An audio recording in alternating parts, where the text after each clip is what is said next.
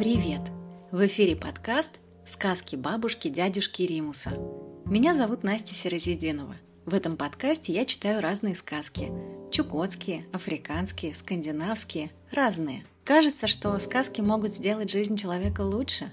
Их можно слушать в одиночестве или целой семьей, в лесу или на корабле, когда страшно или когда сердце поет от радости.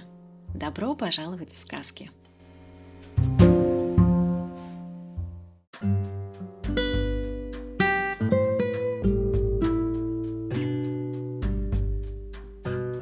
Африканская сказка «Дети тыквы».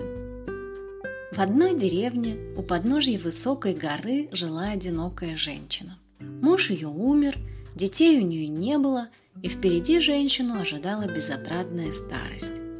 День за днем подметала она в доме, приносила воду из реки, собирала в лесу дрова, обрабатывала свое поле и все мечтала о том, как было бы хорошо – будь у нее дети, которые бы ей помогали. Односельчане часто бывали к ней жестоки, говорили, что должно быть она очень плохая женщина, раз нет у нее детей.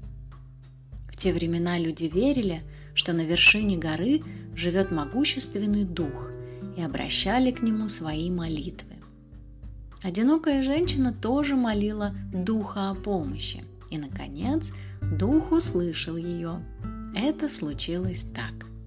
Однажды женщина посадила семена тыквы на поле. Молодые растения росли на удивление быстро, и скоро на них появились плоды. Женщина осторожно пропалывала каждое растение и мечтала о том, как она соберет урожай тыкв и сделает из них колебасы, высушит тыквы, разрежет их и продаст на рынке на чаши и ковши – Вскоре тыквы созрели. Женщина осторожно срезала их и принесла домой. Она выскоблила мякоть из каждой тыквы и положила плоды на стропила. Пусть сохнут. Тогда из них получаются прекрасные колебасы. А самую хорошую тыкву женщина положила близ очага, чтобы тыква быстрее высохла, и она могла бы пользоваться ею сама. На следующее утро женщина отправилась работать в поле. В ее отсутствие в дом явился посланец духа горы и, дотронувшись до тыкв, превратил их в детей.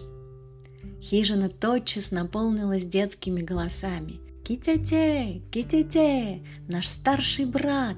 Помоги нам спуститься!» Звали дети тыквы, которые были положены женщиной на стропила. Мальчик, которым обернулась тыква, лежащая у окна, встал и помог ребятишкам спуститься со стропил.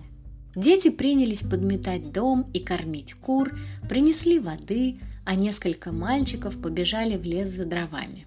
Только Китите не работал, а сидел неподвижно у очага.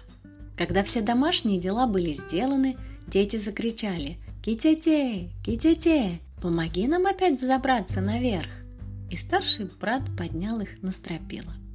Мальчики тут же превратились в тыквы – и Китяте тоже, едва занял свое место у огня, обернулся тыквой. Женщина медленно шла домой. Она тащила большую охапку травы для того, чтобы покрыть крышу. В хижине она увидела, что вся домашняя работа сделана. Заглянула она во все углы, обошла двор, но так никого и не нашла. Тогда она отправилась к соседям. «Кто-то сделал за меня все дела, пока я была в поле», — сказала она. «Вы не знаете, кто побывал у меня в доме? Мы видели детей. Они так и носились по двору сегодня», — ответили деревенские женщины. «Мы думали, что это твои родственники, но не разговаривали с ними». Пошла женщина домой готовить ужин и все удивлялась тому, что случилось в ее отсутствие. На следующий день произошло то же самое – Дети позвали Китяте, который помог им спуститься со стропил, усердно принялись за работу по дому и даже покрыли крышу той травой, которую женщина принесла накануне. Закончив работу, они вошли в хижину, и все снова стало тихо. Но на этот раз соседи выследили их, и когда вечером женщина вернулась с поля, они рассказали ей обо всем, что видели – Тогда женщина решила сама во всем убедиться. На следующее утро Она притворилась, будто уходит в поле, а сама осторожно подкралась к двери хижины, чтобы увидеть, что там происходит. С шумом, криками высыпали дети из хижины и вдруг замерли, увидели женщину. «Значит, это вы помогаете мне?» — сказала она. «Спасибо!» Дети промолчали, тотчас принялись за домашние дела, все переделали и стали просить Китите помочь им забраться на стропила. Только женщина не позволила этого. «О нет!» – воскликнула она.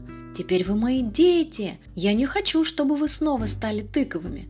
Я приготовлю вам ужин, а потом укладываетесь спать на полу очага, как это делают все дети». Женщина поблагодарила духа горы за доброту и стала заботиться о детях, как о своих собственных. Ребятишки по-прежнему помогали ей по дому, и вскоре в дом пришел достаток. У женщины теперь было всего вдоволь – и овощей, и бараков, и скота. А вот Китите никогда не трудился. Целые дни проводил он у очага, и женщина с каждым днем все больше придиралась к Китите, бронила его за безделье. Однажды надумала она поставить на очаг горшок с тушеными овощами, да споткнулась о лежащего у огня китете. Горшок разбился, и вся еда вылилась на землю. Рассердилась женщина. «Что ты за никчемное создание? Сколько раз я говорила, не лежи здесь, тыква ты никудышная!» Тут она услышала, что остальные дети возвращаются с поля, и закричала еще громче. И они тоже всего лишь тыквы. Чего это ради я должна их кормить? Смотрит, вместо китите у очага лежит тыква. А дети, как зайдут в хижину, тотчас падают и тоже становятся тыквами. «О, какая я глупая!» – запричитала женщина. «Я назвала детей тыквами и погубила их. Дух горы рассердился на меня – нет у меня больше детей. Так и осталась женщина совсем одна.